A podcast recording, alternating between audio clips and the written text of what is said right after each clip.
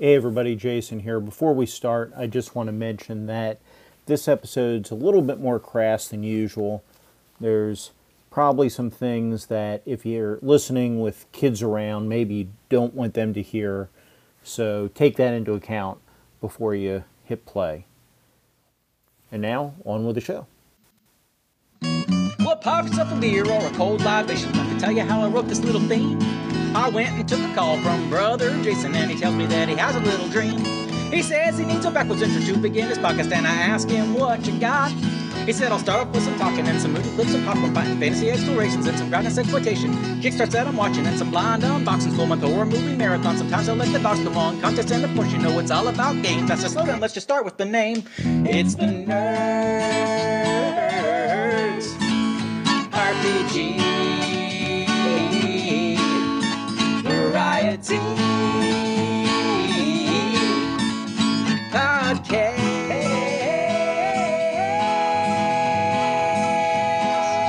with the other Jason. Welcome back to Nerds RPG Variety Cast. I'm your host, Jason. This is another episode in my Walter Hill retrospective, and I'm joined today by MW from the Worlds of MW Lewis podcast. How are you doing today, MW? Oh, I'm very good, Jason, uh, and I'm looking forward to having this discussion with you. And I thank you for inviting me on. Oh, thank you for coming on. I'm looking forward to this myself. This is a great movie. So we are going to do full spoilers. We're talking about 1979's The Warriors. So if you haven't seen The Warriors, you can find it easy enough streaming, various places. Check it out. But honestly, I, don't know that there are a ton of spoilers r- really in this movie. And there's not a bunch of twists, to be honest. You you can figure out how this movie is going to end as soon as it starts. Yeah, pr- pretty much, pretty much. Um, but it's it's great fun anyway, right? Yeah. No, no. Like I said, I'm glad you picked this one. We, you know, we we talked about different movies, and and this is a neat one. So I this is early in Walter Hill's career too. Yeah. So so I guess maybe we should talk a little bit about the background of the movie. So originally, this was a 1965 novel, and I'll mispronounce his name, but Saul Yurkin, I, I think is how you say it. He he wrote a novel. The novel's a little bit grittier. Uh, I I've actually you can get on Audible depending on your subscription through Amazon. I was able to download it for free. I haven't finished it, but but it's definitely more gritty. Um, there, there's a harder edge to it. It, it the gang in, in that novel are it's African American Hispanic gang. The producers for the movie made them do a more integrated, your typical Hollywood gang that has you, you know every different. The kind of- Warriors, you mean? The Warriors, you mean? Yeah, the Warriors. Yeah, yeah, yeah, yeah. In fact, in the movie, they're kind of white bread with with uh, Yeah. some black and Hispanics in it. But go on. Yeah, I didn't mean to interrupt you. I just wanted to Oh make no, sure. no, you're fine. No, you're right. Because no, in the movie, eh, in the movie and in the book, there are black gangs, yes, uh, Hispanic gangs, white gangs. Uh, but the warrior in the movie is a, clearly a multiracial gang with the requisite white leading man. Oh, 100%. Yeah, because in the novel, it's it's actually the Dominators, not the Warriors, is the the gang in the novel. But but anyway, in fact, all the na- all the gang names were changed for the movie. All Right. yeah. yeah. Well, well, so the bec- so we have this script floating around, and Walter Hill and it ends up coming in his lap, and it's like we're gonna do this as next movie, and the studio wanted to change things. You know, that like you say, they wanted to more integrate the gang. They they they, they want to hop on this thing of youth. You know, there's other youth gang movies being developed at this time, The Wanderers, and and and is the, the more they change things, the Walter Hill. We've seen this before in other. Well, we, we'll see this in future movies. We haven't actually seen it yet so much in his movies. We'll see this really in Streets of Fire. But he, you know, so he embraced more of the the flamboyant and, and the fantasy side of it, and that's where all these gangs come from. The, these other gangs, because they're obviously these aren't gangs you'll really see. This is a a, a fantasy version of, of the gangs, right? Yeah. Yeah, I think we should go through later and talk about the various gangs Yeah. and what makes them unique. Well, I do want to turn back to the novel, though. You kind of jumped Yeah. ahead here. If it's okay, I want to say something about the novel. And I think the guy Saul Yorick, Yorick, I don't know what you said. It's that's right, yeah. Sounds like a maybe a Jewish guy, actually, which is maybe there was a Jewish gang in the book. Who knows? Uh, and that would be possible. They'd be pretty tough, you know, pretty tough Jewish Mhm. gang.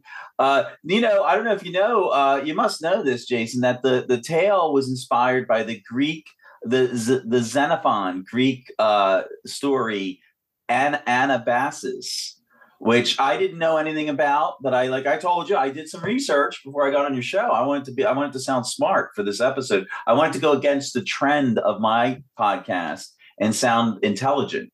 So I wanted to just bring up the Xenophon story, Anabasis, which is about these Greek soldiers who have to take a journey home. These Greek warriors from they have to get home from Persia, and at the end, of course, they end up at the the the, the sea and uh, the Greek Sea, and and everything's great at the end. So, and it's kind of an autobiography by Xenophon. He was one of the warriors. He was the white lead character in in the in the warrior movie. That's Xenophon from you know 400 BC. Now that's all I'm going to say on that because I don't know this Greek story, uh, and I never read the novel of, of the the Warriors novel. Yeah. Yeah, the, well, so the novel is based on that, but it you know it it it's a lot more like the movie. It's so interestingly enough, and I know I sent this to you. If anybody's seen the Ultimate Director's Cut, you know Walter Hill originally looked at this more of a comic book kind of thing, which you can kind of see in the different gangs, and he wanted comic book style transitions between the the different parts of the movie in, in, a, in an opening he was able to add this in the I think it's 2005, the Ultimate Director's Cut. And, I, I and you can find that on if you go to YouTube, you can find the opening where where they changed it up a little bit. And, and I don't know if that it, it's interesting, and I think it's a great story to adapt. But I wonder if it really does if it hurts the movie more and helps it to actually put that in, in the front of it because it's it is a lot different. You know, it's pretty jarring transition. You see these comic panels talk about 2000 years ago in Greece and this and that, and now we're in New York for the rest of the movie. Yeah, I I, uh, I feel the connection between this story and that Greek story is tenuous. I think there's other movies or or books written based on like the Odyssey or other stories that are much close. I can actually pinpoint it. Uh, even Ulysses by James Joyce, you can Mhm. actually see the actual chapters. I, I did do a little more research on that Xenophon Greek tale, and uh, from what I read, of course, I read the Cliff Note versions on Wikipedia, even worse, right? So, but I'm like, I'm not, I'm not having trouble connecting the movie to that tale, that Greek tale. So I agree with you. That storybook panel, which you shared with me, I think it's confused. If I if I watched that version, I would have been confused. Yeah, I agree. I think the theatrical cut is is probably the best way to see this movie. Uh, honestly, Yeah, just a tale about New York gangs. I don't. Why do we have to put the Greeks in it for? If anything, I was thinking more like Odyssey, a little bit like Odyssey in a way, because you know we'll get into it. But one of their encounters is with the sirens. You know, Right. they have the sirens, and you know, you. I could. uh, I, I mean, using my own imagination, I could match this up with the Odyssey much better than that Xenophon tale. Well, yeah, because the Xenophon tale, you have the two brothers, and you, you have all kinds of stuff going on there that we don't Yeah. see all in here. So, Yeah, there's stuff about payment. They didn't get paid at the end. I mean, there's all this stuff, right? And Yeah. it's it- it's basically an autobiography too. It's not really meant to be some kind of. Well, anyway, so It- yeah. So why don't we talk about the movie, Jason? I uh, Yeah. we we are we're like five minutes or ten, and we haven't even said what the movie's about. No, well, I mean, I mean, you kind of touched on it. So, so in the Warriors, what we have is Cyrus, who is part of the the is it the Riffs or the Griffs? Shoot, I don't, I don't. You, you, The riffs. yeah, the Yeah, Riffs. yeah, yeah. The Cyrus riffs. leads the Yeah. Riffs, right? And and this and he calls. He's put out feelers to all the other major gangs, not all the gangs in New York, but I, I think it's at a hundred, uh, the hundred biggest gangs in New York. They reached out to and had them send representatives, nine representatives from each gang, and told them not to bring any weapons, but they were all going to meet. And and so that's the the opening is is very well done. In the opening, we see the warriors, the, the representative from the warriors, going to this meeting, and we get to meet each of the warriors and kind of get a feel for each of these characters. as they're traveling on the train to to get there. And it's a visual. You meet you meet them visually. Right. Yeah, it's a visual meeting. They don't really have any dialogue. Uh, Mhm. and, and you forgot to mention that they're the Coney Island gang, Yeah. which you did say, but they start the movie off showing the Coney Island what what's it called, the Wonder Wheel or something, which yeah, the, with, the with its neon wheel. lights Yeah, and yeah. the music, the opening music. Honestly, this is a well-made. I, I, it's a, it's kind of a silly premise, but this is a really well-made movie. The detail in this movie, from the very beginning, it, it does not decline from beginning to end. The detail in this movie. I agree 100%. Yeah, you you're right. So so yeah, let's let's get into that detail a, a little more. You you're, you're right. We we don't want to people have already watched this hopefully, but so we're, Yeah. we're on the train and and so we've got the, the Cleon is the the the leader, right? But he eh, Uh, you know, Yeah. Cleon's the leader of, of I Of- of think. the Warriors. Yeah, And, go and ahead. so- yep, you got it. yeah, and Yeah, and he's gonna and now we're not gonna see very much him Dorsey Wright right plays cleon but we're, we're gonna meet each of the warriors going to the meeting but the major ones that we're interested here are swan played by michael beck who that part originally i believe they wanted tony danza Yeah. for that part originally um but but Swan, michael oh beck my does god, a great been a. I, I i i don't think i can't see Michael Tony Beck's good. Yeah. yeah um ajax No, is that would have been a mistake in my opinion. Yeah.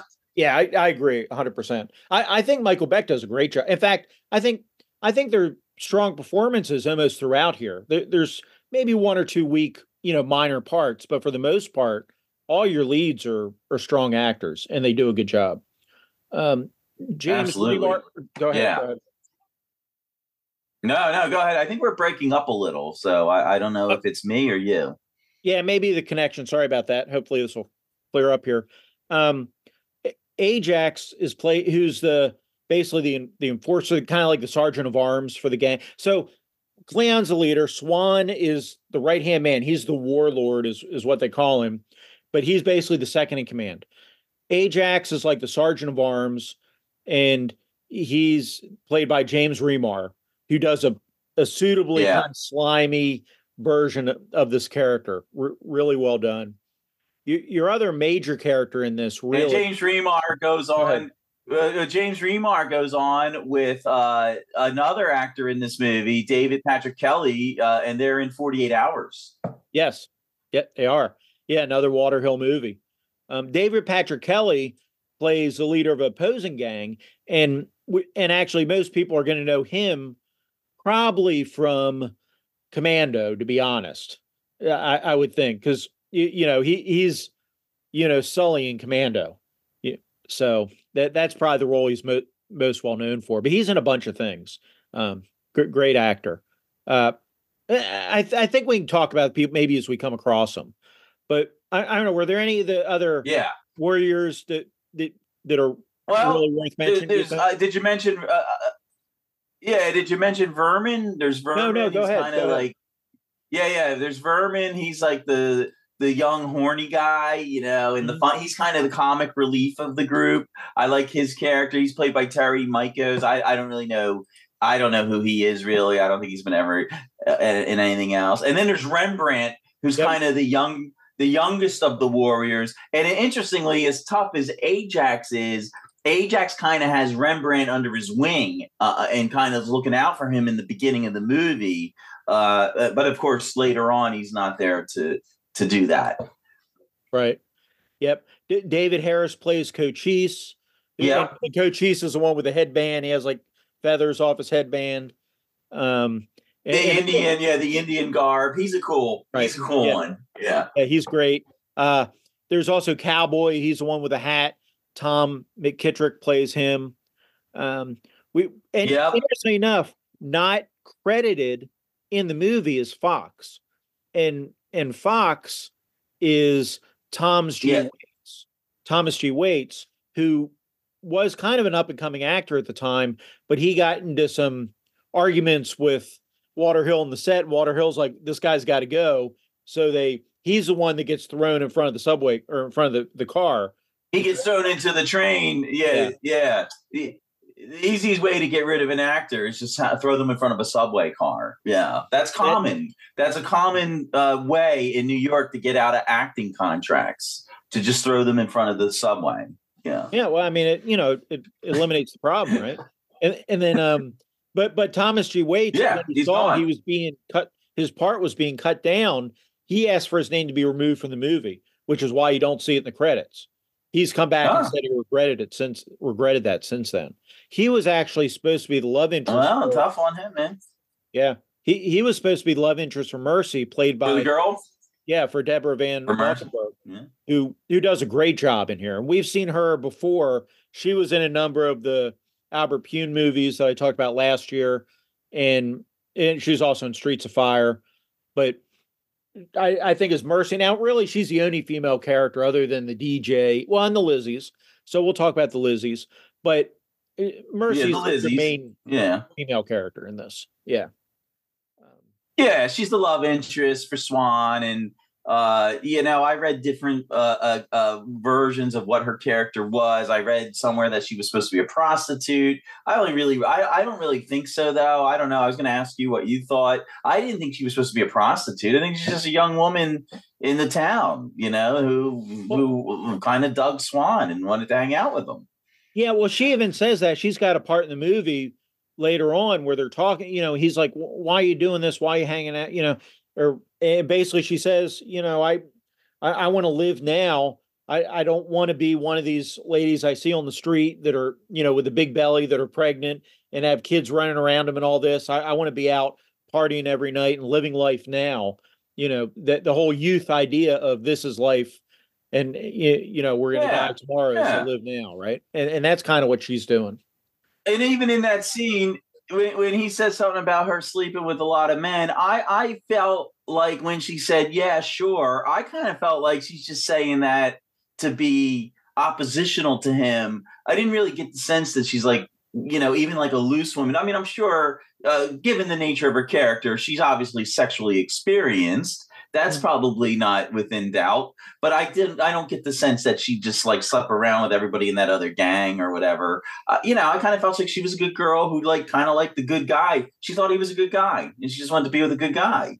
Yeah, I, I think that's right. Because when he talked, because you when you see look in her face when he talks about, you know, maybe the gang should pull a train on her and things like that. That you know, she wasn't obviously that that didn't seem attractive to her. So yeah, I, I think that helps. If you just pay attention to her, the way she acts, the character, and, and her mannerisms and all, I, I think you're right. I think it it portrays that that kind of character. That you know, the the good girl who's in Yeah, bad situation, up in a bad neighborhood, and, and just trying to find a way out, or at least find find the best option for her in that bad situation. that's right. And she picks a guy who's really no better than she is, but he is a nice. He is of all the character, he seems like the one who's not going to be a gang member in a couple years. like that's kind of how I viewed it. Yeah, no, I, I think you're right. Yeah.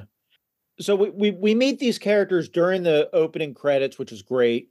The the way it, it, it maximizes that time, that screen time. And Walter Hill's done this before, and we'll see it later on as well. He does a great job of not wasting that credit sequence and and putting good you know, you know good background and, and getting the story going during the credits. Uh, Sorry, folks, been a long day, so words are hard for me right now.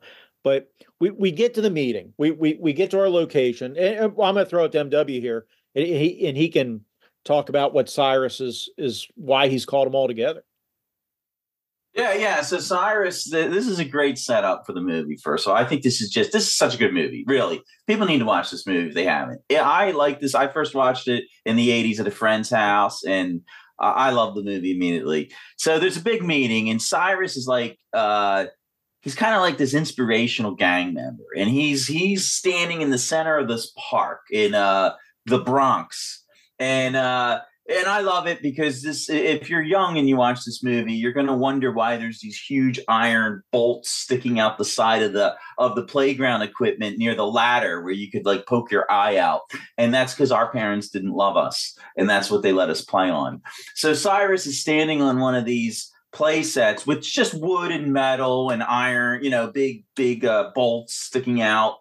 Uh, and he's giving this inspirational speech, right? He's like a he's like a politician. And uh the and, and some of the warriors they show through the faces of some of the warriors who wander away from the warrior pack and get closer to hear the inspirational leader talking about unifying the, this hundred or so gangs invited. And then he talks about all the other gangs out there and all the um, lesser ranked ones. I forget what he called them. And he said he basically said we can form a union. We can unite together and basically run the city. He said we would outnumber. I think he came up with some kind of number like forty-eight thousand people or sixty thousand people would be in this group, right? Yeah, he said sixty thousand gang members, and he said there were only twenty thousand cops on the payroll in the whole city. Yeah, he said we basically we'd and he said the mob we would yeah. be more powerful than the mob. We and the gangs they're getting into it, man. They're like, yeah, like you know we're all. He's like Lenin. He's like Vladimir Lenin, right? And this is the proletariat. They're like, we're all in. Let's go hang the czar. But what happens? I'll let you. I'll let you take over. What happens to poor Cyrus? Yeah, so it's interesting because he's still giving the speech and we see police cars with their lights off yeah. slowly surrounding the park and, and, they're just waiting right? But before the, the pigs. can, the fucking ahead. pigs. Yep. There you go. Can i say effing pigs on your show? Yeah. Sure yeah we'll put the, the pigs man. I, I, mean like I, I already mentioned the the whole train thing so you know we're already in that territory.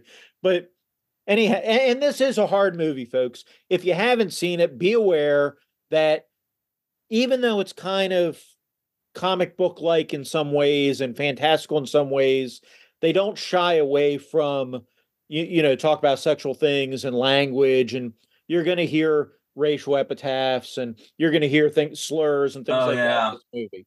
It, yes. It's R-rated movie. A big, a big warning. What do you call that? Um, when you have to, it's the sensitivity thing. Now you have to have these big, the warning that this is just a movie of its time written by a, a based on a book written 10 years earlier. So, right. Yeah. But, be prepared. But what you're hearing there isn't, uh, honestly, it's not any worse than you would hear people say, gangs saying today or, you, you know, in real life. Let, let's be honest. Um, well, quite frankly, the black gangs don't refer to themselves a certain way that, that black people refer to themselves. Young black men use a word in particular to refer to each other. You don't hear that in the movie because black people when i grew up black people didn't use that word like that like it's used today. Yeah. But but anyway, that's not so in the movie yeah. Yeah yeah so we threw that the we throw the warning up probably should have done that earlier but that's okay. But anyhow the police are are kind of surrounded but before the police can make their move whatever that was going to be during the speech we see the rogues. And, and we talked about luther david patrick kelly's character. He leads a gang called the rogues and they're kind of like I don't know. They're they're kind of like 50s. They they drive around. We'll see later. They're driving around in this old. I guess it's a it's a 50s hearse, right? With with with spray, spray paint all hearse. Yeah. yeah, yeah, it's a hearse. And but they're and they're dressed kind of like a 50s gang, I guess would be right. Um, the the warriors, by the way, we never described this. Yeah, we mentioned kind of the Indian motif, the Native American motif, but they've all got uh, brown leather vests. Some wear shirts, some don't wear shirts under their brown leather vest, but the Warriors are all wearing these brown leather vests, and that's how you can tell who they are. The but yeah, the rogues yeah. are there, and the rogues, what they do is they kind of work their way up to the front to to the, the front of the gangs, and there's like you know fences there in the playground. So they're up to the fence and they have clear line of sight of Cyrus as he's giving his speech and they pass this revolver down the line and the revolver ends up in luther's hands and luther shoots cyrus he kills him and every it goes crazy. As soon as the shots go off everybody starts running around they're looking around all crazy. The riffs run in to, to protect cyrus the police come in they hear the shots so the police throw the lights on pandemonium and what does luther see? But he sees one of the warriors who's kind of looking, and the warrior makes eye contact with him. So now Luther has somebody. It was the warrior who who it, it was the one I mentioned before who was really drawn. He was really in the Cyrus's speech. So he had wandered away from the rest of the war, and he happened to be positioned just behind the rogues, like up. A, I think there was like a ramp that went down into the playground. So he was standing a little higher up. looking, and of course he's looking straight at Luther with the gun. Yeah. Right. Yeah. And, Luther goes, It was the Warriors. It was the Warrior.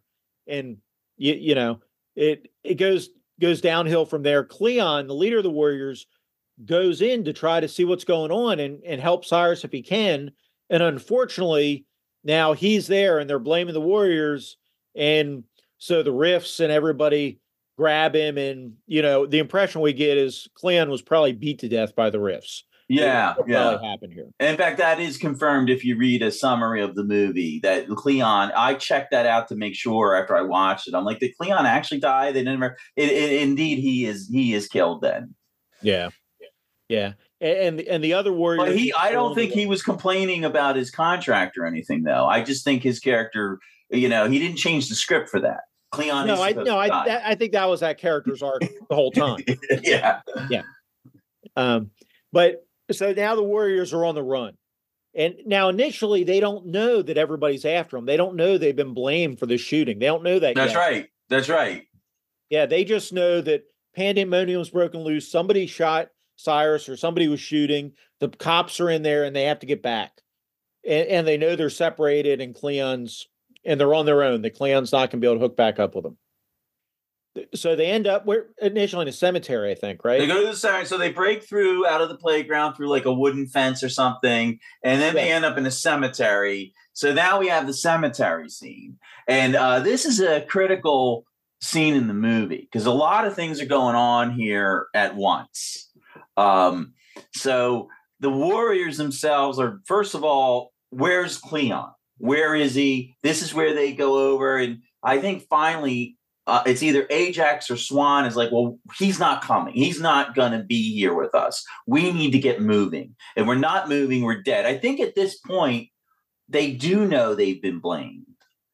I, I think. I think the other guy who was watching heard them blaming the Warriors. And he says they were blaming us for shooting Cyrus. But before we continue with the cemetery team, because I'm going to forget this, Jason, can I just say a cool fact about the Yeah. actor that played Cyrus and the Cyrus character? Please. They actually, bef- after the book published in the 60s, there was a meeting of gangs in the early 70s. And, and, and it happened in a, in a, in a, in a, like a community center. It wasn't like a park. And there was this inspirational gang leader. He was like a Hispanic guy. He was like not necessarily a gang leader anymore, but the gangs tried to get together. This is in real life. This really happened in like 1973. And it, was kind of like they wanted to get together, not to run the city, but to stop gang violence was the, the purpose. Now, that gang member eventually, uh, or this guy, he was really more a community activist. He was Hispanic. He ended up getting shot in the head like months later and it led to an eruption of gang violence in New York. So that's just a tangent. So Walter Hill had a former gang member lined up to play Cyrus who knew about this 1973 gang conclave. He got shot and killed before the movie. Now, now the really interesting thing about it is the actor who played uh, Cyrus uh, and I just had the actor list up because I'm bad with names. Uh, Roger Hill. Roger Hill, thank you. No relation to Walter Hill. And he's kind of a light skinned African American guy. Uh, I don't know if he has Hispanic in him. He ended up suing the video game company in like 2012 for using his voice from the movie. And he lost the lawsuit and he ended up dying two years later. So the character that inspired the the the the care i mean the the man in real life who inspired walter hill to create cyrus. Because of course there was a cyrus figure in the book. Mm. and the the gang member who was supposed to play cyrus is dead. The inspiration's dead. And then the actor he filled in later dies under under bad circumstances not that he was killed or anything but it was kind of like a shadow over his life he was kind of down and out I mean, when you're you're resorting to suing a video game company over your voice, you know your life's not really turned out the way you wanted it to. Yeah, that's yeah, yeah, that's a shame. Um, because he's great in this. Roger Hill's great in this role. I don't know why he's not in anything else after. He's very good, and he gives he's like he's like Obama the way he's giving the speech. Yeah, so- great. They're, they're in a cemetery, and the youngest member starting to freak out. And this is where Ajax shows two sides of himself. He's he's very uh, he's very quick to comfort the young actor. I mean, the young gang member, but he he starts arguing over who should be the warlord, and he doesn't think it should be Swan. He he thinks it should be him because he's basically like I'm the toughest guy left in the gang. So I'll let you know. I took a long time. Go on. What happens? During this scene. Well, so the, you think there's going to be a fight between the two because Swan basically tells him, you, you know, if you want Warlord, then you, you know, come get it. Basically, you have to beat him in a fight to take the position. But they, they either hear something else or whatever, like, hey, we have to move. Well, they have to get to the train, is what it comes down to, is they have to get to the train so they can get back home. Yeah, and he's kind of talked down. He's, he is talked down. He's talked down a little bit by Cochise. Yeah. Cochise and and, and uh, not Rembrandt, but Cochise in particular, and maybe uh, I can't, maybe Vermin kind of take Swan's side a little. There's a little bit of a like, you're you got to be fucking crazy. Like Swan is the he was the second in command, which means he's now in command. Is basically what they're they were saying. Well, and this isn't the time to have this conversation either. You know, because what's he going to do if he take if he is say he becomes warlord? He's still going to want to get back to Coney Island. So why not wait to deal with that when yeah. you're all safely back? and that Island? was kind of Swan's attitude, but Swan was ready ready to fight. I mean, Swan yeah. knew as the second in command, he had to stand up and fight him if if it came to it. But Swan was basically saying he's basically saying you're proving why you're not the leader. Mm-hmm. Yep, and and and Ajax, you can tell he holds a grudge from this point on. From that point on, and and later proves why he should not have been the leader. yeah, he does. so, but but basically, agree. Yeah, we need to get moving. We need to get to the train because that's. Uh, but I love they they order Rembrandt to run back by himself and mark the park because Rembrandt's the spray painter. He's yep. the graffiti guy, and they he's the one who writes warriors everywhere. And, and they tell him, and that's kind of a little funny moment when he has to run back. And then he's done. He's like, "Hey guys, wait for me!" And he kind of runs after them. Yep. he's like the thief. He's like the thief in a D and D party that you you forget, you leave him behind. that's right. So, so they get moving. They're they're going to the train and they're being looked for because at by this time the Riffs have put a hit out on the Warriors. They've heard about the Warriors, and the new leader of the Riffs wants he wants all the Warriors. He he he wants to find these guys because he hadn't heard of the Warriors before, but he wants he wants them now to get revenge, right? So the and they and the way they put out this hit's great because DJ they put out yeah.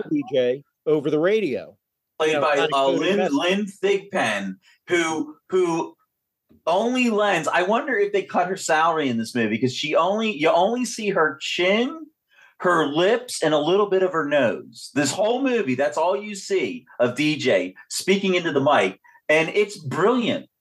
It's brilliant. It's one of my favorite parts of the whole movie. Every time DJ gets on the radio. Yeah, it's wonderful. You, you know, and she Eh, so and of course the first song you know she puts out and the first thing she puts on is you, you know there's nowhere to run to which is great. Nowhere to run to. And then uh who's the first gang that get, get it's the um it's the it's the um turnbull acs which are kind of like skinheads. And they're the first gang they encounter. That's right. That's correct. Yeah. And and so these are like skinheads and they're in this like mod they're in like this to- old school bus, this tore up school bus. And they're hanging out the windows and out the door with baseball bats and clubs and things. And they're just kind of driving down the streets near the um I keep calling it a train. What is a train? But near it's a train. It's the it's the elevated part yeah, of the train yeah, the in New York. Yeah. And um and and but by the entrance to there, just waiting because they know that Warriors have to come that way because they're not going to walk all the way back to Coney Island. Well, the Warriors think they're clear and and and they see the train pulling in, so they make a run for it. But there's the the bus, and the bus turns around. Actually, the bus turns around, starts ch- charging at them like it's it's going to run them down. Yeah, and, and they just barely get up the the stairs before beforehand, and you know they're even swiping their bats at them as, as they're they're driving by, And, guys are hanging out, so people know they're they're hanging out like road warrior style. Guys are hanging out both sides of the bus, swinging their bats, really trying to take out the war. This is a great scene. Uh, every this is a great movie. I mean, this is just a well done scene, and the tension is awesome. Yeah. Now we should clarify. This is, of course, Hollywood. So we have, and we've already mentioned the interracial gangs. So even though this is a skinhead gang, we have multiple ethnicities in here. It's not just a bunch of white skinheads. That's right. No, this is a multi ethnic uh, gang. All the gangs are multi ethnic, I think, except for Luther's gang, which I wonder if that's no, no. There are a couple others that aren't multi ethnic actually. But there's uh, and we didn't mention, by the way, that Luther's gang, uh, the the Rogues, right? That's what Yep. we call it. They, they were from Manhattan. They're a Ah, Manhattan point. gang, Yep. which is a probably a better off gang financially than uh, the other gangs in this movie. No, that's a good point. Yeah. Although it never really delves into that, you know, it, it which I, it's probably good. We didn't want to spend too much backstory in each of the gangs. I don't. That's right. That's backstory. I just dropped. I just dropped an Easter egg or something. That's like that. I got that nugget from a backstory. Exactly. No, you but- would but not. You, you wouldn't know this watching the movie where any of the gangs are from, except the Coney Island gang. That's it. Uh, Oh, oh, actually, the riffs are called the Gramercy riffs. That's their full right. name. And Yeah. and well, before we continue on with the plot and then running up the step, they obviously escape the first encounter, right? The, Mm-hmm. the, what fun would that be in the movie if they got killed right there? You forgot to mention though the awesome scene when the Gramercy riffs when their new leader, uh, whose name is Masai, meets with his gang to after the after Cyrus is killed. Is that not a great scene down in that warehouse or whatever it is? They're all lined up like martial arts uh, students, and and it's a big gang. They must be the biggest gang in the city. And Yeah, he and- come. Go ahead. Yeah. No, I was going to say that's the so each of these gangs has a motif or you, you know, and and the motif here is just what you said is like martial arts, and and so they're in not necessarily gis like white gis with belts, but you can tell they're in gis or some are in robes or Yeah. but, but it's a martial arts vibe is what you get off this gang. and he commands them. He's much different leader than Swan, and I and I think than Cleon and Luther. This guy, like Cyrus, he just commands respect, just standing there, like just the way the guy. He's real badass. He's got the sunglasses on. I mean, he's just badass. And you know that none of the other gangs in this movie want anything to do with the Gramercy riffs. None of them. Yep. Yeah, great scene. Um, i- i- that and that's where he says, you know, these warriors, you, you know, I want all the warriors. And Yeah, and he wants them alive. And he wanted them alive because he wants to interrogate them. So we'll go on because we're going to talk. I want to talk about Luther before we end this session, this show, because Luther's one of the best bad guys in movies you you will find. He, oh, 100%. he yeah. is a great villain. Yeah, we're we're gonna get to him, but so we get away from the from the Turnbull ACs. They get on the train, and and it pulls away just as the Turnbull ACs are coming up, pounding on the side of the train. Yeah. they get And away. the Warriors are kind of mocking them, hooting. I love that scene, like young guys, like hooting and hollering, like, "Yeah, we almost got our asses whipped, but aha, we got away." but the Turnbull ACs call call in their failure, and this is an ongoing thing throughout the movie. You'll have Masai there, the the new leader of the Riffs. He's standing there. It's a real close up, and you'll see one of his one of his second, you know, second hand or third third hand man. Uh, lieutenant, one of his lieutenants. lieutenants coming up and whispering in his ear, telling him, you know, oh, they got away or that this gang reported this. And so what happens is then we go to the DJ and the DJ puts over the air, oh, they slipped away, but you know, they still have a long way to go. And this and her messages are cryptic. She her she never says she never says get the warriors. She's like Right. get the guys out there who are trying to get home, and she says stuff like that, right? And everyone knows what she's talking about, except Yep. the police and the moms and dads and everyone else listening to the radio. yeah, it's great. So one of the gangs sets a fire on the either on the train tracks or next to the train tracks, so it stops the train because Yeah. there's fire. So they have to get they they end up having to get off the train, and now they're back on the street. Now, Yeah. Luckily for the Warriors, when they get back on the street, they're in the territory of the orphans. Yeah, the And orphans. Yeah, the orphans didn't go to this meeting. They're one of these lesser gangs that weren't even invited. They're not one of the top 100 gangs at all. Yeah. But they're still a gang, and there's still a lot more of them than the the eight warriors that are left. So they need to be careful going through the territory because they're outnumbered, right? And, and the leader of the orphans just shouts great. through his look. The way he looks, he just screams at you, loser. Like there's a big L on his forehead. like the orphans, like, who are you guys? And that's the Warriors are basically like, who the heck are these guys? But they don't want to have a fight yet. They they want to get home and they're not, they don't want to get bogged down fighting these losers. And it is, I agree with you. They're a great gang, though. They're like the gang. They like play D and D. That Yeah. that's the gang. They all go home and they don't get in any fights. They act tough, and then they go home and play Dungeons and Dragons. Well, yeah, because they don't really. You can tell he doesn't want to get in a fight. The leader that the orphans doesn't want to fight them, and he can tell they don't want to fight. You know, and, and so they kind of have come up to this agreement. You know, so they're they're having their little powwow. They're having their parlay, and Well, yeah, um, but he uses the word parlay, like D and Yeah. like they're they just got done playing D and D. They're like, let us. We're going to skip melee. We're going to parlay. right, and, and one of the other orphans brings over a newspaper clipping about a story about the orphans. Say, look, we're big. We're a big deal. We're in the paper. Yeah, we're big deal. and the Warriors are all like trying not to roll their eyes. Yeah, and then the acting's great because they don't actually roll their eyes, but you can see the tension on their face. Like, what the heck? Like, what? Who are these guys? Yep. But but they they come to this tense agreement that you know hey if you're if all you're doing is walking through it's okay and and and everything seems okay but that's when mercy comes out of the building Now Mercy comes in and she throws like she throws uh I don't know what's the term I'm looking for. Uh she she, plucks she like messes up yeah yeah yeah exactly she upsets the whole plan they they had received free passage this is like this is like your army. The french got free passage through switzerland and one of napoleon's soldiers slept with the queen. And then that's the end. And then now you blew it up. Now you don't have free passage anymore. Because mercy comes down and ajax immediately wants to jump her bones and give it to her right on the steps but she only has eyes for swan very obvious. It's love at first sight.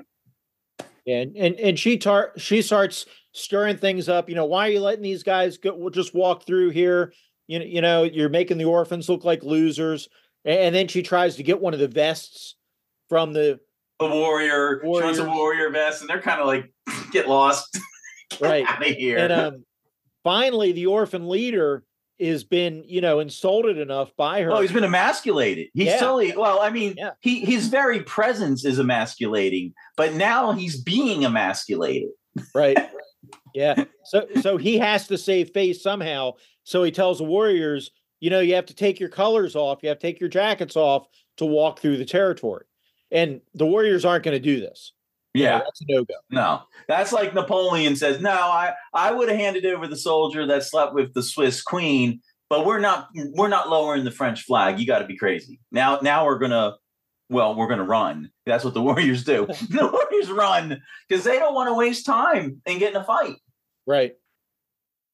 And, and and they end up so they end up to to cut to the chase they end up getting cornered by the orphans a bunch more orphans come out but luckily even though they weren't supposed to bring any weapons they you know they got their spray paint that rembrandt brought they also have brought a molotov cocktail Yeah, I mean that's standard. Um, you know, that's not considered a weapon. That's just Yeah. like bringing a torch in a D and D game. You, everyone has a torch. Well, everyone has a Molotov cocktail. You never know when you could burn a police car or something. yeah exactly so so what the warriors do is they throw it torch a car the car ends up exploding the orphans run away and Well, the orphans, like like the emasculated fools they are, instead of attacking the warriors and like, what'd you do that on our turf for? They run like a bunch of, you know, I'm not gonna say the word, and Yeah. run back and to play D and D. They did. Now it's time we can go home and play D and D. Now we're we're done messing around. We're done acting like we're tough, and and they let the warriors go, and the warriors have to run too. Yeah. Yeah. And but what we what we see is Mercy is now following the Warriors. She's Yes. given up the orphans and now she's tailing the Warriors.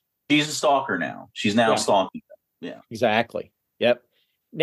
So we get to 96th Street and Broadway, and and so we're still in Manhattan. And, and at some point, I guess we'll do it now. You want to talk about Luther? There's No, no. interlude in here. We're going to talk about Luther. I think we should talk about Luther at the end.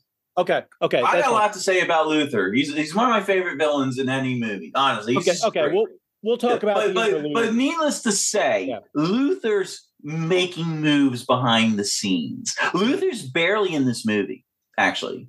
He's like uh he's like Sauron. He's barely in the movie, but he's the best. He, he's just making things happen. Luther's making sure things happen in his favor.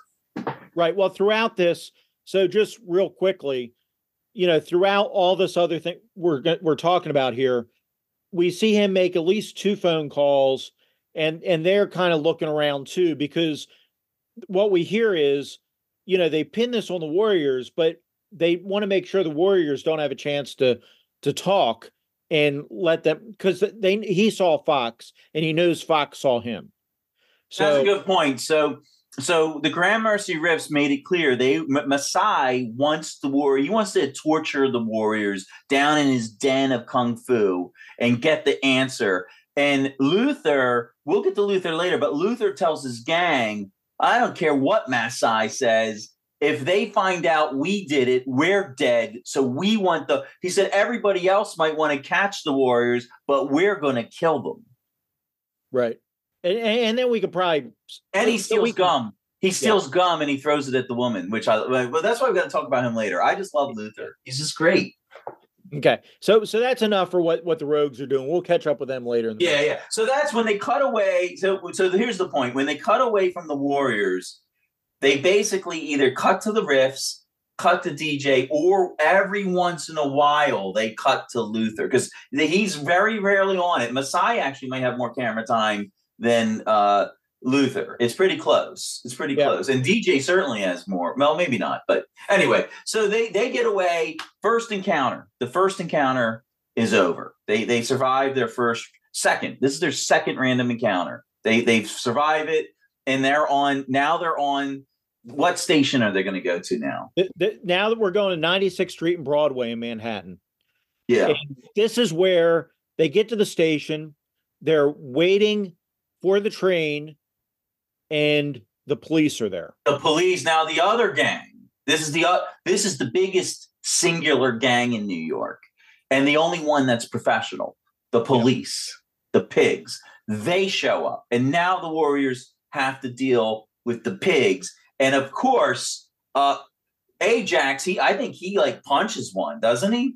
Yeah, he punches he one, flips him over his one. flips him Yeah. over his back or something.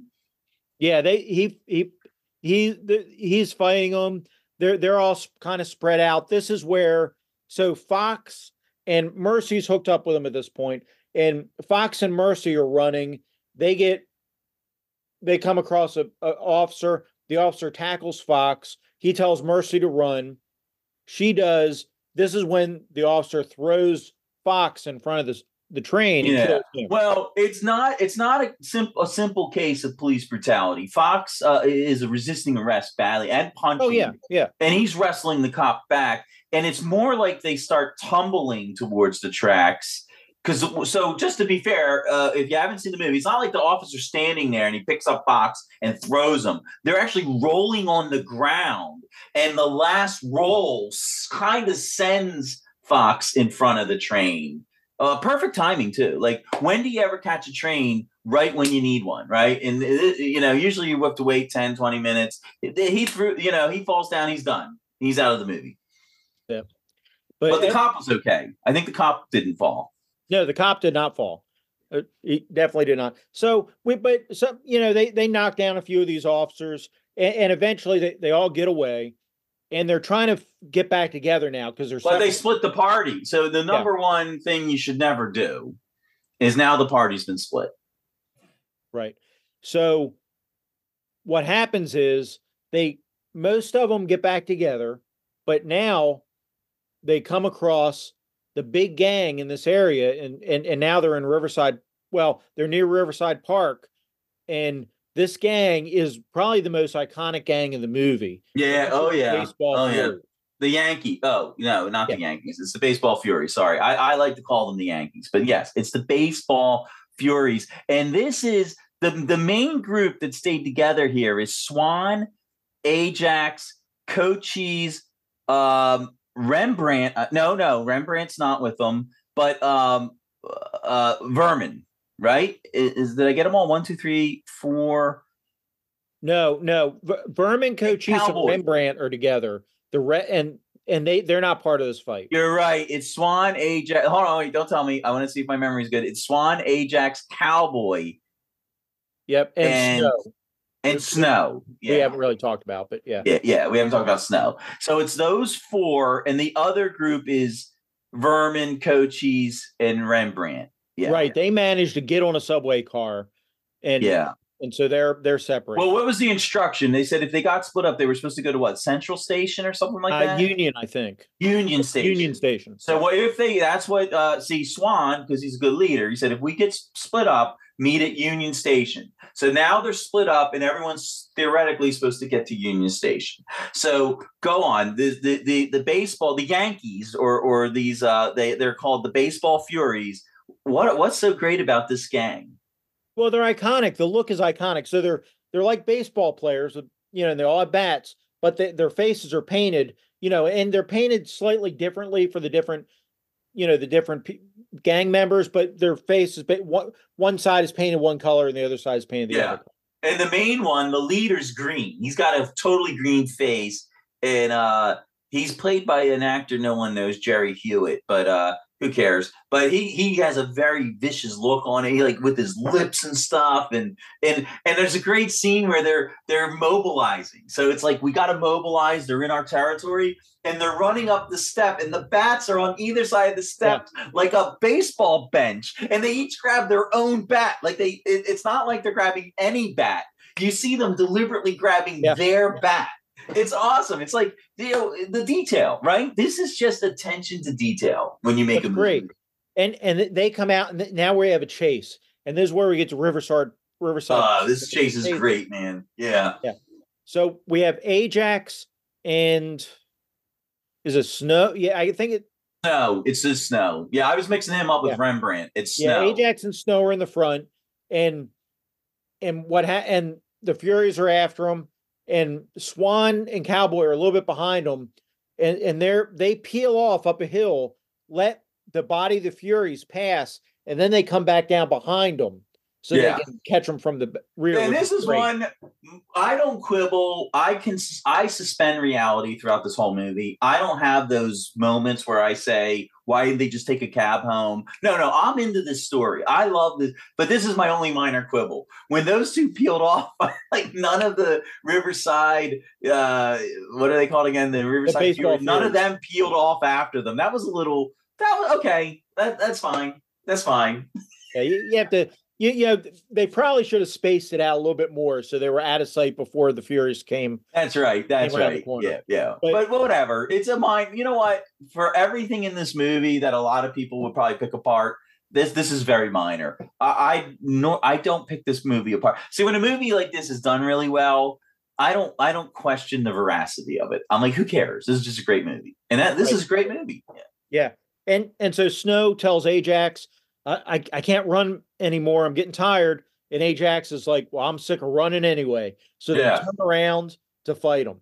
And I think he said is one of something the- like. Let, let's uh what what do they call it? They have a term for for beating people up. It sounds like they want to kill them, but he what do they say? Let's um something these suckers or something like that. And and they turn the fight. Mhm. Yeah. I forget exactly what he says, but this is one of our two major fight scenes in the movie. Yeah, this is a good one. Well, This is- three. There's three major fights in the movie. This is one of them. yes. and and, and this is a great fight because we we get Ajax and them come from behind. This is a it's a pretty detailed fight and pretty in depth fight with you know baseball bats. Of course, the Warriors they slowly pick these guys down, picking up their bats. And they get the bats, and then it becomes like sword fighting Yeah. with the bats, and and and and I love that because the heroes have to be heroic. And they outfight the Furies even with the bats. Like so presumably the Furies should be really great with their own bats. But Right. because the heroes are the heroes, they totally dismantle them once they all get the bats. Now, but I do think uh what's his name took a bad blow to the head. Yes. Yeah, one of them did. He got popped in the head pr- pretty Well, good. it's the one I keep mixing up with Rembrandt. What's his name? Oh, that, that'd be Snow. Snow. Snow. Snow, I think, got hit badly to the head. Uh, and if you know, obviously, no one wants to get hit in the head with a baseball bat. And I and then when that happened, I I thought to myself, Jason, I really did. I said, thank goodness they were still using wood back then. Well, when we see some of these wood bats break, maybe it's maybe it's later on. I think I don't think it's this fight. It's the No, fight. none of them after break in this the fight. Wood bats Yeah. break. Yeah. Yeah. That's back when the bats were were solid too. They didn't break even in the games. They didn't break in uh, like they do today. Because they, Right. now now they hollow out the core and everything. And yeah, Well, you have to have somewhere to put the cork. But yeah, you got to put the core. You know, all the cheating. You know, a- anyway, though, eventually, and it's about two to one odds, but eventually the Warriors win. And great fight. Go watch it if you haven't already seen it. And and so they keep moving because they know they have to get to Union Square to meet up with the rest of the gang. But as they're going through the park after their victory, they see this lone lady just sitting there on a park bench all by herself. Right. Now Ajax has already been he's already been hopped up and horny ever since Mercy came down those steps. He he wanted her. And here's his ch- now here's his chance. Now Swan was barely interested in Mercy to this point and clearly wants nothing to do with this woman on the park bench. And neither does um uh, Cowboy uh or Snow. So they go with Swan and Ajax is basically like, well, screw you guys. I'm going to get lucky. Because, right, I mean, he's young. I love this, actually. This is what, like, when you play a D&D character uh, of this age, this is the kind of dumb decision you should make once in a while. Because you're a young guy. And who doesn't put their their swelling sack ahead of their head? Yep. So so he goes back and and she's very friendly to him and and he sits down and you know they start talking and you know she's like, "Well, show me why the girls like you." And eh, but he then he's rough and she's like, "Hey, you're too rough." And he's like, ah, "I like it rough." But uh-oh, all of a sudden he's handcuffed to the bench. Guess what? She's undercover cop. Starts blowing that whistle. And before you know it, and and Ajax is mad. He's trying to Uh, he's he's and trying to break. You, you think he's actually going to break the bench? He's so ferocious. There's a moment if you haven't seen the movie yet, you think, "Holy crap, he's going to escape." Because at first you're thinking he's a great character. You don't want him out of the movie, but and, and um uh, you know um cow uh, not cowboy uh, yeah cowboy and snow tell swan they don't feel right leaving him and they said we're going to go back and, and and check on him and swan goes says oh i'm going to check ahead i'm going to scout ahead to see if i can find the rest of the party Right. and when they get back they get back just in time to see ajax getting arrested he's getting arrested and he's out of the movie and that's probably why walter hill put him in 48 hours he's probably said i'm sorry i took you out of the movie too early i got a great role Ganz i got this role Ganz and you could be in that movie Yep. yeah, but but it's a fitting way for this character to go out. Honestly, it, it I, I think it's well done.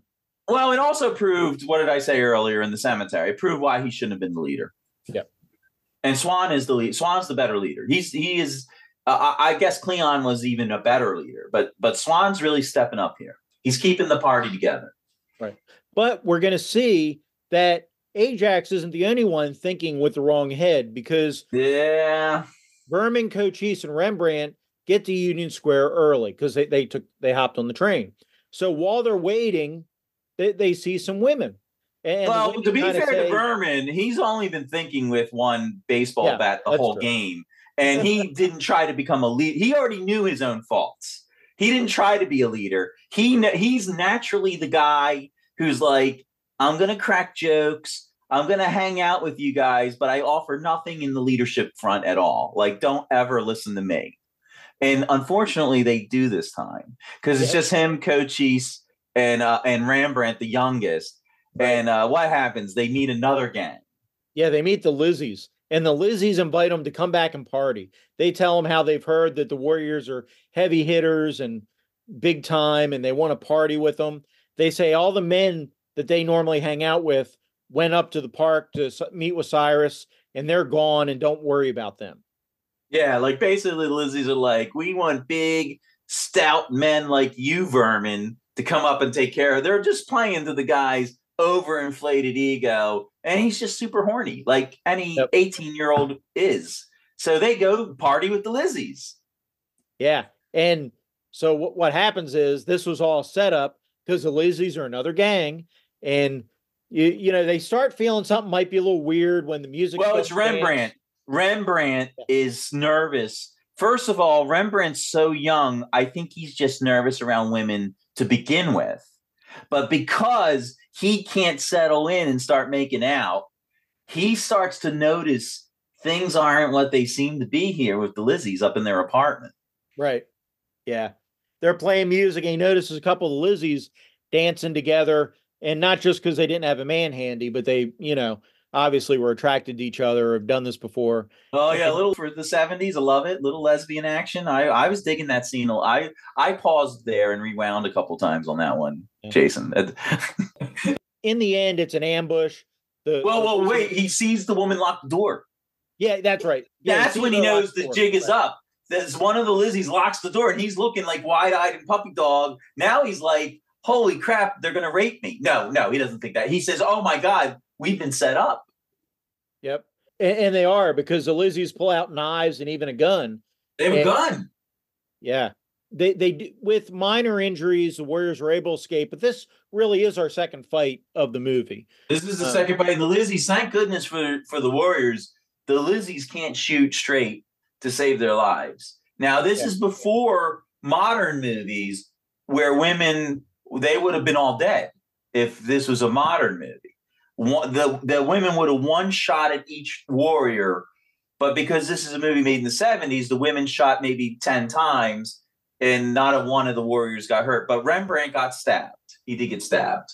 Right, and and, and to be honest, you know, this is not putting the Lizzies down, but you, you know, they kind of had them dead to rights, and and they were able to.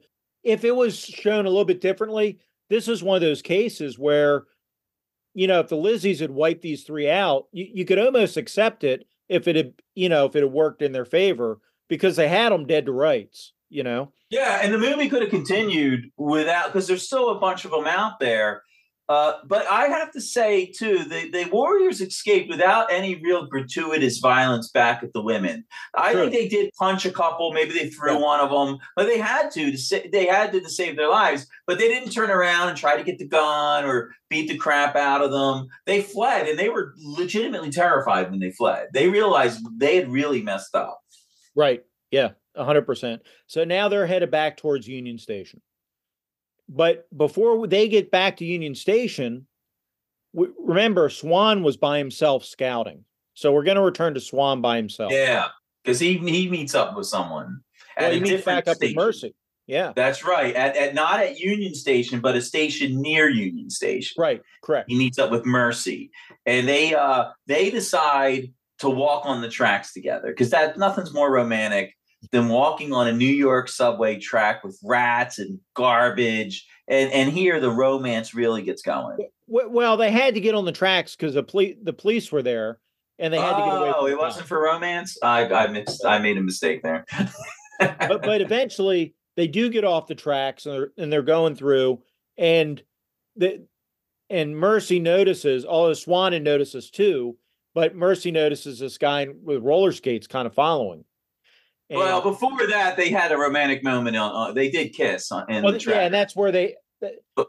It, well, that's anyway. where they had that conversation. we talked yeah. about that conversation yeah. already. Right, she right. tells him what she's looking for. She kind of lied, like, "Yeah, I'm loose. I sleep around. So what?" She gives him the typical "So what? What's your business?" And they make out for a while. And she want, I mean, she wants him at this point. She wants, she wants him to go all the way with her and he has to pull himself from her and put on he's the leader right? So he has to be yeah. mad at her now to get out to get his head back. He's the only smart one. He pushes her away and he says get lost. And he, he takes off without her. So he ends up in the track in the next union station and go ahead. He's being followed by the next gang. Yeah which this gang's the punks is what they're called the punks. And the one guy's on roller skates but the rest aren't. Just the one guy's on roller skates yeah, he's a good roller skater. I wondered if he played for the Rangers or something, but anyway, I don't think so. Maybe. But Mercy ends coming back, and Mercy says, "Hey, these guys are following you. You need to pay attention." He's, he goes, "Yeah, I knew that, but now they know I knew that." Yeah, yeah. He's like basically like she she she's just like he, he cannot cut her a break ever. He can't say like thanks for letting me know, sweetheart, or wow, you really got my back. Like you're even better than Ajax. Like you got my back. No, he says, yeah, thanks. You blew my cover. Basically, is what he tells her. right but we but at this point we meet we meet back up with with the other two member the other parts of the gang right we meet Yeah, back they're coming down the steps, and fortunately, I don't think the road. Uh, I don't think the um, punks see them. Right. And Swan uses thieves' cant or something, and telepathically tells them to go into the restroom nearby. Right and and, and they and and mercy for a second says i can't go in there it's a Yeah. man and, and i think it's vermin Berman, But- oh, this is one of the fun. Well, there's rare moments of hilarity in this movie. Yeah. And I was like laughing out loud at this scene. Vermin opens the door and what he say, sure you can, or something like that. He just grabs her and pulls her into the bathroom. yeah well, i think he says are you kidding me or something like oh, that Oh, are you kidding me? Yeah. is He goes, Are you kidding me? And he yanks her. Like he yanks her. And you're like laughing at out of nowhere, this funny scene happens. yeah but the punks follow him in the bathroom and and, and you have this tense scene because they're all hiding in the stalls Yeah, the Warriors now turn the trick on them. They set the trap. They they are trapping now. They're the hunters here, not the hunted. right and this is our last major fight of the movie And this And is a good one. fight This is a good one. I think the baseball was the best. Yeah. This is the second best. Yeah. And the Lizzies was probably the third best. Yeah. But the Lizzies, I don't know, they had the lesbian dancing scene, so it gives them a little bonus points. But this is still a better fight scene. Better yeah there's a and this is a fight scene where we do see some bats break and um some some you know people thrown into mirrors and in through the stalls and you know it's it's a hard fight Uh, Lizzie get, I mean, uh, not Lizzie. Mer- Mercy gets into it. She Yeah. she uh, punks a punk, and uh, uh, I think uh, Rembrandt spray paints one in the face. yeah he does yeah Oh yeah, I mean, this is a great fight. Uh, uh, but but the punks are punked. They get completely punked in this scene. Yep, that's right. And um and and so it and and and after this fight or right after the, I think it's right after this fight, we we do see a, a flashback to the riffs and this is where uh another witness comes forward to tell Lu- tell Cyrus that they saw Luther Yes, shoot- I'm sorry, tell um Masai that Luther shot Masai. That's right. And this is where Walt. This is detail. Attention to detail, because obviously by now your your average viewers saying that doesn't make sense that only the warrior saw uh, Luther shoot uh, Cyrus. Well, that's right. Walter Walter Hill held that in his pocket, and now after three battles, he's learning the truth. Now Masai's now learning the truth, and you don't really know what's going to happen next. Are are the Gray, Gray Mercy riffs out of the story now, or what's going to happen? I I think he, but but if they want Luther now. They're like now we want to get Luther. That those rogues, we got to get the rogues. You know, call it off on the Warriors. Yeah, so so at, so all the warriors do reunite Union Station. They get on the train. Yeah, after the bathroom. There, there's a poignant scene on the train, though. Did you want to talk about that? No, go. Yeah, go ahead. I, I was going to go to that, but you, you Go you, ahead. You, I want to hear what you think about it. What did you? I love this scene. This is a great Yeah. scene. One of the best scenes in the whole movie, in my opinion. On the train. Yeah, so they're and I think they're already on the train, and there's another stop where some kid. It looks like they're coming from a prom or a high school. Yeah, the prom. It's the Right. prom. Yeah. yeah, these two couples. You know, they look like high school couples from a high school prom. Same age as the Warriors. Same age. Yeah. Yeah, and and and they get on. They sit down, and the train's moving, and and they look across, and you know they're in the tux and the nice dress and all this, and they see Swan and Mercy sitting there, all beat up and dirty and grimy, and bloody. And the and the Warriors don't make aggressive moves. They they don't do anything, you you know, to these kids, but you you can see the stark contrast. Of, yeah. it- you know, and the- go ahead. It's a real moment of humanity because the four upper class high school kids don't gloat or they actually stop laughing. They Mm. visibly become not uncomfortable that they're sitting in front of the garbage. I, I at least the way I interpret it, they become like they they suddenly see the gulf just across that little island represented the gulf between upper class New York and the rest of New York. And they realized they felt bad. I mm-hmm. think they felt bad for the Warriors. They didn't want to go. In fact, they got off this at the next stop because they could tell they were making the Warriors feel bad. Like they were shaming the Warriors just by their mere presence. And that's why this movie's supposed to be like held sometime in the future or something like that. Walter Hill says he envisioned this happening in some undefined future, but it really latched on to real issues that existed in New York City at that time. And this scene captured that. Like there's a whole group of young men in the city that have no future, young men and women, and they're in gangs and they're kind of wayward. And then there's this other group, this Manhattan group, this rich group of, of New Yorkers. So I love that. I just love that scene for that reason. It's like, why did he put that scene in there? I don't know if I wrote this movie if I would have put that scene in there, unless it was in the book. So, but there's a lot of things in the movie that actually weren't in the book. And right, my favorite thing is Luther. My favorite thing is Luther because he's not in the book. Yeah. So, so we have this l- little scene here. Then the kids get off, and, and then finally the train though gets back. They get back to Coney Island. Yeah, and it's it's sunrise now. Yep. It took all night. Their long journey with uh we talked about the Greek warriors, which took years or whatever. They make it back overnight finally. Yeah. But now, now, now should we go ahead? This is yours because because now now Luther and the Rogues come in, so I'm gonna let you. Right. So all through the movie, so if you read the book, or any of you's read the book but not seen the movie, and you're like, "What's Luther? Who is he?" or "Who?" They're not in it. Uh, uh, Cyrus dies after the meeting, much much like the real life thing that happened, which happened after the movie. But when the book was written, he has Cyrus die later and and whatever. So to make the movie, I think, more palatable, he has a bad guy. He inserts this incredible villain played by David Patrick Kelly, who just, I mean, he was in Twin Peaks, he, the, the series. He is such a good bad guy. And he, the first cut scene away from the Warriors where you see Luther they're at um was it where he made the phone call or was that at the gumball when he bought the gum? Well, the first I think it was a there might have been a the, call first, but it, but the gum is the big thing, right? Yeah, so he makes a call. He's making a call, and you don't know who he's talking to. He's obviously Luther is obviously a plant. Like he yeah. was supposed to kill Cyrus for someone else, and you don't know is it a cop?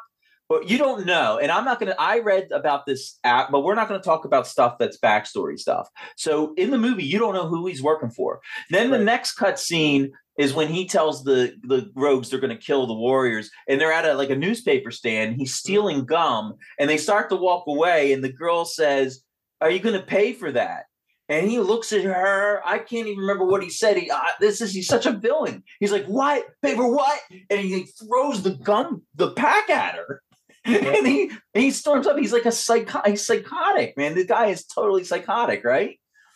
So yeah. then there's another cut scene where he's on the phone again. I think he makes two phone calls. So he's yeah. on the phone again because they're listening to the radio too. They're listening, you know. DJ is he's kind of like Hanoi Jane. She's spreading the word through the radio, and he's reporting back to his master, whoever that guy is. This is what's going on, and they're like, they made it to Coney Island. They're going to go to Coney Island.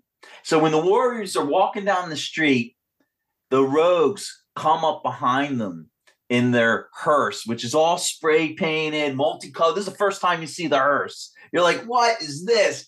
And they're in there and they're they're denim. They wear a lot of denim and, and dark leather. Uh, they got the gun and they follow the Warriors and they go under the pier, I think, right? The Warriors go under the pier. Mm-hmm. And they start arming up. I love it. It's like they're in the uh, arsenal and they're arming up. They're just ripping things off the wall, grabbing wood. The warriors are arming up. And Luther has these bottles on his hand. And I'm telling you, the guy's only in the movie maybe five to 10 minutes for the whole movie. And this is this is the greatest scene. This is one of the greatest scenes in all movies. He's clinking the glass together with his fingers, and he's going, Warriors, come out and play. he's doing, it. and this is like the creepiest thing, right? I, I love it. This is just such a great scene, and uh, it really seals uh, this Luther character. He's just a great villain. You at this point, you just want them to kill him. mm. But on the other hand, you think, holy, he's going to kill them. Like he's got them. They're not going to escape Luther here because he's got the gun and they don't. So go ahead. What? That's my whole thing on Luther. He's just a great villain, and this whole taunting. Like he doesn't say, "Let's spring out of the car and get them. We got them right now." He's like, "We're gonna play." Like he wants to draw this out before he kills them. Right. So the Warriors, including Mercy, go down on the beach, and the Rogues walk down to the beach, and they're faced off against each other. And you, you know, at this point, Swan's like to Luther, you know, just you and me, let's go at it. And and Luther's um, he's not having any of that. He's like, no, you don't understand. We're not going one on one, you and me. And he pulls the gun out. He goes, yeah. you're, you're going to die. Yeah, he's like, I'm going to kill you. He's like, I'm going to kill you all. Like that's we're yep. here to kill you. Yep. And and he goes to shoot Swan, and Swan has a switchblade, and he kind of darts to the side, throws a switchblade a- into Luther's hand, making him drop the gun as he shoots it. And he missed. I think he fires the gun off target though. I think the gun yeah, fires he he, off target. It's like a Legolas move, man. He like really yeah. he moves to the side, hits Luther with the knife. This is great. He drops the gun, and now Luther's all like, now Luther's crying like a baby, which makes him an even better villain, right? Because now you know Luther's just a, a bully. He's just short. First of all, he's short. David Patrick Kelly's not a tall actor. Everyone else in the Rogues, who he's been pushing around all night, hitting them, telling them to do what he wants, he's shorter than all of them. He's probably not tougher than any of them, but he's just he's a leader. He's like the maniacal leader that uh, bad evil people follow. And now he's on the ground crying like, but not crying yet. He's not crying yet, but he's kind of whining now that he got hit with the knife.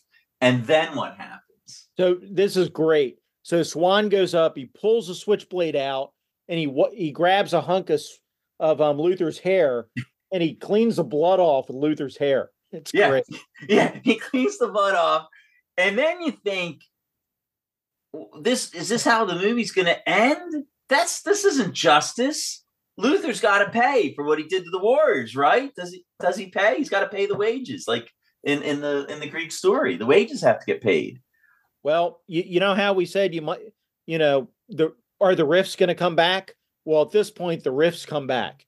You you hear something, you turn around, and on the hill there, on on the edge, there, the beach, you see I, I don't know, but like a hundred riffs. All you know, Grand Mercy riffs. There's like hundreds of them. Eh, a hundred, at yeah. least a hundred. The whole rank of them that was in the warehouse, and they're lined up like the Rohirrim, the the riders of the Ro- of Rohan, right? Yep. And in front is Masai, and he's like yelling death, death, death, and they come down the hill. Of course, it's much quicker than that. It's like snap, snap, snap, and they surround the warriors and the rogues. Right. And um and basically, you know, he, he tells them, "You warriors are okay. You know, all we want are are the rogues," and, and they they split. Well, this is another thing. This Go gets ahead. into diplomacy. Yeah, there's a see when you're dealing with gangs, there's lots of diplomacy and protocol. So he orders his men, Masai said, clear the way. Mm-hmm. You see, it's not like the warriors just walk between right. them. He's they make an aisle uh, out of respect because Masai is like, we respect you, warriors. Clear the way. And that's a very important thing because now they like this is like now the Swiss and and Napoleon have made up and the Swiss part their army and they say, ah, oh, we didn't like the queen anyway. Clear the way. And they're kind of escorted out of trouble. And then the the aisle closes back around the rogues, right? And this now this is like the Cleon scene in the beginning of the movie, right? right. Yeah. Now the rogues are surrounded by a group of people, and you don't you don't see what's ha- if it was a cartoon, you'd see stuff flying up in the air like underwear or t-shirts, right? Am I right? Like the necklace, the gun. But you don't see that in the movie because it's a movie. You just see and hear. Now you hear Luther screaming like a little baby. Yep. Yeah. As they go in and, and take out, and, and that's and, and then so the film actually ends with Swan and Mercy walking on the beach together. Together. Yeah, Yeah. with the rest of the warriors ahead, the other three warriors ahead. The only three survivors were four were Swan, Rembrandt, Cochise, and uh, Cowboy, right? Yep. And they're, they're the only three survivors. Uh, what happened to Ghost? Is he a survivor too? I yeah, I think so. I don't. Yeah, I Ghost don't, too. So yeah. Ghost also, yeah. So they're walking ahead, uh, and this is uh Mercy and Swan are kind of walking together, and they have some words at the end. Do you remember what the word? This is a sweet moment of the movie. I, I yeah, like basically something of Swan says, you know, maybe he's going to quit the gang and, tra- and and and go traveling, and Mercy says she likes to travel. He asks, "Where have you ever been?" She goes, "I've been anywhere, but I think I'd like to travel." but I think I'd like to travel. And they kind of look off at the ocean together. And then a song no one's ever heard before starts playing. What's what comes on? In the city, In Walter Hill had this written for the movie in Yep. the city, and it's it's just a great and it, and the, and the camera stays on them. I, I uh, the credits are going up, and you just see them walking in the distance until they go until they start going over a little dune. Mhm. and then it cuts away finally. So you get like almost two minutes of this song with them walking into the sun, which is rising. Uh, and, and it's just a great ending to this movie. Uh, It's just it's just such a good movie. yeah, it, it really it is again. great Yeah. movie. Um, so the the Warriors, uh, you know, if you haven't already seen it, you need to go watch it. But great, great movie. Um, and this movie made a lot of money. It Oh yeah, I got four that. million to make, made you know over twenty million. Yeah, twenty two million at the box office. Domestic, domestic, domestic. MW can't speak. You remember that now? I MW cannot speak the English language. Uh, you always must remember that. Total, it made yeah twenty two million four. Wasn't that popular internationally? I, I get that. It's an Amer- This is an American movie. You got to be an American to appreciate this movie. Yeah, they There's not a lot of cultures on earth that are going to get this movie at all. Well, and now the other thing that happened though is there were, of course, what's this gang or what's this movie? You know, it's marketed towards youth, right? Uh, all course, right, you're going to bring up the controversy because because I looked because you and your last guest talked about controversies with Walter Hill. So I Mhm. wanted to look up controversies here, and this is uh, this is one. So go ahead. What happened when they released the movie? Something bad happened, and, and Well, but it was there was- overblown. It was overblown. Yeah, it was. I think it was overblown. I agree with that. There, there were some gang fights that happened at some of the theaters. There were some deaths, but I mean, you make a movie about young gangs, and the the gangs are going to want to come see the movie. And when you have rival gangs show up the same theater, what's Yeah. going to happen, right? I mean, you know, what's the big deal? They're, they're either going to shoot themselves in the movie theater or shoot themselves outside. It's not a big deal. And uh, from what I read, it seems like there was like two shootings, and they were in California, and it got overplayed. So what happened is the movie theater stopped marketing the movie for a couple weeks, but the production company forced them to put it back up on and market it again because they they put money into this movie and, and it was overblown and so it went back in the theater and it was fine and it made the 22 million i don't know how much it's made since it must it must have made a lot more sense it is a cult favorite now Oh yeah, yeah. And in fact, it, it was a favorite back then too. In fact, even Ronald Reagan, who was president at the time, Yes. was a fan of the movie. yes ronald reagan liked it well you know that, he was a gangster so um you know he worked he worked for the hollywood union yeah he knows all about that stuff Yeah. so A, a But- couple other real we we didn't mention these couple bit parts, pr- pr- uh, most stunt parts were played.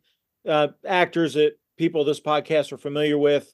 Sonny Landham was was one of the cops. Of course, he plays Billy Sole. He's the tracker in Predator, so you know him from that. Yeah And then Steve James, great martial artist. He's in the American Ninja series in other movies. He he's also in this. He's one of the baseball furies in this. Yeah, and one of the criticisms you guys touched on it, I think, a little bit last week. Walter Hill and the female leads not so great. This this movie received some criticism for the Mercy character. She was kind of like I don't know what you'd call it. I, I can't think now. It's getting late, but she was just a, a, a- a scarecrow kind of character. She was just put in there to be the female lead. I, I read some criticism saying, "Why did he even bother? Like, don't even put a woman in the movie." I, I don't agree with that though, uh, Jason. I don't know how you feel. I like the Mercy character. I thought it, it led to the sweet moment on the train with the students. She did help Swan out in in the train station, even though he blew it off. And at the end, the whole thing that them to get, I think she was actually pretty good female lead. So I, I don't know. I'm not. Yeah, I mean, I'm I- not up with. Yeah, I'm not on up with today's sensibilities though. So I don't know. Yeah, I mean, I'm a big fan of this actress. Of course, you know, she started off with, well, actually, not later on. She she was in Too Close for Comfort. That was after this. But you know, I'm a big fan of of Deborah Van Valkenburgh in in the various things she's done. I think she's great in here. So Yeah. Yeah, that's So I, I think of all the actors in the movie, I do think James Remar or Remar, he went on to be in a lot more. he- He's much more familiar. People are going to know him. Followed by uh, the guy who played Luther, uh, uh, uh, David Patrick Kelly. Those are probably the two most famous actors to come out of this movie. I would say. yeah. Because interestingly enough, you know, Michael Beck, who played Swan, his other big thing is Xanadu, which is the next year. That's right. That's right. But after that, I don't think he he did too much. But uh, Well, I mean, he So was in I guess, uh, and you know, Megaforce is one of the great movies, of you know, of the '80s. So Yeah, yeah. So uh, that's true. That is true. So I wanted to bring up something I don't know if you know about. Do you know the cast of the Warriors? Some of the Warrior members got together a couple years ago and made this YouTube video. I saw that. Yeah, the reunion. I saw that. Yeah. Yeah, the Re- Warrior reunion. So you could go on YouTube and it's called The Warriors Last Subway Ride Home. And they did this eight years ago. So if you like the Warriors and you haven't seen this, it's from 2015 or 2016. Uh, you can find it on YouTube. I ended up watching it. I, I did do some research to talk to you today, and I did watch it. It's pretty cool. So, uh, and you can find on Movie Web. It says, "Watch the Warriors reunite to recreate iconic subway ride home," and it makes you want to. I think Jason and I are going to go up to New York in the summer, and we're going to do. We're going to go from the Bronx to Coney Island on the subway, and we're going to go overnight, and we're going to, you know, we're going to sleep with whores and do whatever we got to do. Get in a fight with, with baseball bats and we'll re- recreate the whole thing ourselves next summer. Are you up for that, Jason? Uh, we'll, we'll we'll see. I'm not I'm not sure that my, my wife will be up for that for letting me go do that, but we'll see what happens. You get a hall pass. Yeah, maybe. Um, so this is you, you know I think we both agree this is a great movie. We really enjoy it. Well, uh, I will tell you, it's a fully prone on the MW rating system, which is not prone, which means I'm really not interested in the movie. Partially prone, where I'm interested enough, but I can't resist the urge to get up and clean the house or something. To uh, fully prone, and I was I'm always fully prone for the Warriors movie. Um, it's a great movie. Yeah, and, and when you look at it, even on the three B scale, the badasses, boobs, and body counts. So badasses, we have a bunch of badasses in this movie. Absolutely, absolutely. Um, boobs, not so much. I mean, you have kind of a transparent shirt on Mercy there, Yeah, it's But- a little nip action, a little nippy. Yeah. but in body count, we have body count. It's not huge, but we have a body count in here. You know, You know, interestingly enough, I watched this on AMC streaming on Sling TV, and they uh, fuzzed out her shirt when she was coming around the corner. Oh, 'cause that's really where you see her nipples. yeah, yeah. And uh, they fuzzed that out on the AMC broadcast. And by the way, they also bleeped out all the curse words, which I I, I got to find another place. I can't stand that, and that was really annoying. Uh, it, it not too long ago, you know, was on sale on Amazon for four ninety nine. I don't know if it still is to actually buy it For sale. Well, that's not true. Oh, to I'm do it to rent the to to do a long term rental of the Ah. streaming. uh, 'cause Uh, well, I found it. I, uh, yeah, so I have a Roku stick. I searched it on my Roku stick, and it came up on it. Sling, Amazon. So I also get Sling.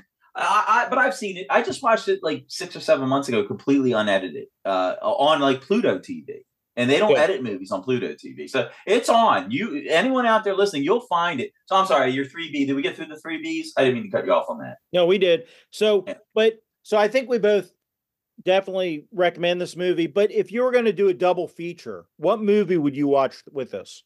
Yeah, that's a great question. I really thought long and hard about that. Um, and I, I like kind of so if I'm going to watch two movies in a row, I, I like to have like a theme. And what really struck me about this movie was um, that they wanted the Warriors to be more of a white gang, and they and they really weren't, and and it was a little unrealistic. And I don't care; that doesn't diminish the movie at all. But if I want to watch a movie about white gangs in New York, I'm going with Gangs in New York So I'd watch Gangs in New York, and then I would watch The Warriors. Because again, even though The Warriors is supposed to be fiction and supposed to be maybe dystopian or happening sometime in the future, it touches on intentional. I don't think it's intentional, but Walter Hill touches on real themes. Mm-hmm. There were real gangs in New York in the 70s and 60s and 80s and 90s, and they really were fighting and trying to come up with tr- truces and things like that. So it and gangs in New York, the the with the DiCap- Leonardo DiCaprio and uh uh Daniel Day Lewis and Cam- I like Cameron Diaz. I don't know about other people. I really like her. Uh that's based on real gangs uh, in New York City back in back before you thought New York had gangs. Right. No, yeah, that's a great choice. So I went the other way. Um, obviously, the easy answer to this, which I'm not picking, would be Escape from New York. Right. Yes, I, I, and you know, why I almost went with that one because this Warriors movie does a good job, either intentionally or unintentionally, showing in certain scenes the trash that really was in New York City. But you, you know, though, New York is it's all trash. Right. But you mentioned trash, and, and that's going to take me to my pick, actually. So my pick is 1990 The Bronx Warriors, which is an Italian movie. And the star and the, the main hero of this movie is Mark Gregory, who plays a character called Trash. and, and um 1990 we, did this. we didn't plan this, people. We didn't plan this. No, we didn't. 1990, The Bronx Warriors is actually a 1990 1982 movie, and it's set in the future. It's a mix between the Warriors and Escape from New York and Mad Max, and it's great. And and you, I mean, you have to just watch it. It's got Fred Williamson in it. It's got Vic Morrow in it. Um, it, it's a great movie. You can find it streaming really easily, and it's a it's a great um, you know, cop Italian copy of this movie. It's with, with some other things thrown in. It's great. Oh, look at Jason pulling out those Italian movies, man. You love that Italian cinema. I do, I do. So the the other thing we we, we want to mention before we wrap up, and I know we're going along here, folks. No, but, everyone's going to be listening to every word we say in this one. This is a good episode. I'm telling you, it's a good episode. Yeah. Well, but if if you were going to use this to inspire a game, what what system would would you use for this? Yeah. Or do you want me to go first and then and let you, then you go? I'll go first. I'll, okay. Be fast. I really didn't want to say AD&D because that's pretty much all I play. I was thinking I looked up systems for running modern games. I was thinking like Savage Worlds. I looked up a few other. I can't remember. I was gonna say what they were tonight, but I decided not to because at the end of the day, be, because there's only the use of the gun twice in this movie. Well, actually, the Lizzie's use a gun also. So the gun is used three times in this movie. The rest of this is hand-to-hand combat or fighting with swords, basically the bats. This is a D&D story. This, to me, you got the party. You have each member of the party plays a different role, basically, uh, but they're all tough and can fight. Uh, and they go through these series of really bizarre encounters. I mean, the the gangs are just absurd, right? They're each of them in their own right are just. And Cyrus to me is a cleric. So you start the adventure off. You're at some kind of religious gathering, and you got this charismatic cleric with all his followers, and he's up there doing his sermon, and he gets killed. Someone kills him, either an assassin or a thief, and they pin it on the on your your players and now your players have to get out of there and get back to safety. So I hate to say it, I, I might even run this in my D and D, one of my D and D games, because this is a to me this is a D and D story. I mean, and, and, you even had the you had the orphans who play D and D. I'm pretty sure in the movie. Right. So, yep. so what well, about you? Yeah. It, eh, well, I, I think you can run this with any game really because it's a you know story you can fit in anything. But I would probably use. I know most people are going to think Jason's going to say Cyberpunk 2020, but actually, what I'm going to say is Street Fighter, the Street Fighter RPG. I thought of that. Yeah, yeah, yeah. Because I think it, it it cinematically fits this. You have a couple fights, and most of it's just interludes between you know and things. And, and I think Street Fighter would work pretty well for this because you want yeah. the fights to be meaningful and and and kind of meaty. So that's kind of why. I yeah, but, and the bad re- the reason why AD and D is a bad choice is because the rules for hand to hand combat aren't that easy to run, and I wouldn't, I would, if I ran this adventure, I would, I'd have it be done with the weapon, and so all the fights would be done with the normal weapons. But so I, I had that on my list, Street Fighter. I had that on my list. That was one of the one because I, I was searching like RPGs for like gang fighting, and they all, and, you know, it's amazing what Google will pull up for you uh, if you do yep. a good enough search. Yeah, that's true. So, well, I, I, I don't want to be imposing on your time. I know it's getting late as we're recording this, so I'm, I'm going to let you go. But I want to thank you so much for joining me to discuss this wonderful movie. You know what, Jason? I'm glad you did it. I did put a lot of research into it because it's you know what? If you had asked me to do a movie I didn't really either really hate or really like, I wouldn't have been as thrilled or as prepared. I, I guess we went over, but I I, you know, you knew a lot about the movie. I did a lot of research about the movie. I've seen this movie like four times mm-hmm. anyway, which I don't normally see movies that often. But I saw this with my friend Rob. I saw it one other time when I was like in college. I just saw it like seven months ago by just flipping the channel. And then I watched it this last weekend. And every time I watch this movie, I like it even more. And I always liked it too. It's not like it's grown on me it's just growing more on me like a bad case of gangrene. It's just getting more and more of it. So I love this movie, and I do think everybody should watch. So thank you, Jason. Not a problem. Everybody, check out MW Show, the world's MW Lewis.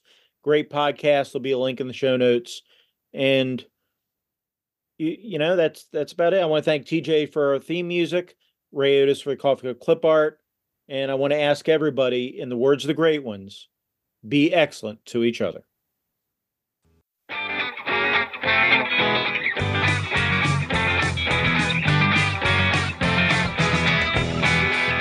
Who's on the phone? Who's on the phone? Who's on the phone? Who's on the phone? Maybe it's your auntie or a joke about your spouse, but the operator's screaming it's coming from inside the house. What's in the box? What's in the box? What's in the box? What's in the box? Well, the audience is pretty sure he took a pretty head, and the only question left is if that pill shoot him dead. Bring on the gold, bring on the gold. I want some more, bring on the gold. Well, the butcher is a dustman and your moil is by the tipper, and I'm assuming that's your partner back there in the wood chipper. Don't look away. Don't look away. Don't look away. Don't look away. Well, the zombies are arising and the world is gone to heck. We're living for the dying and we're dying for the train wreck.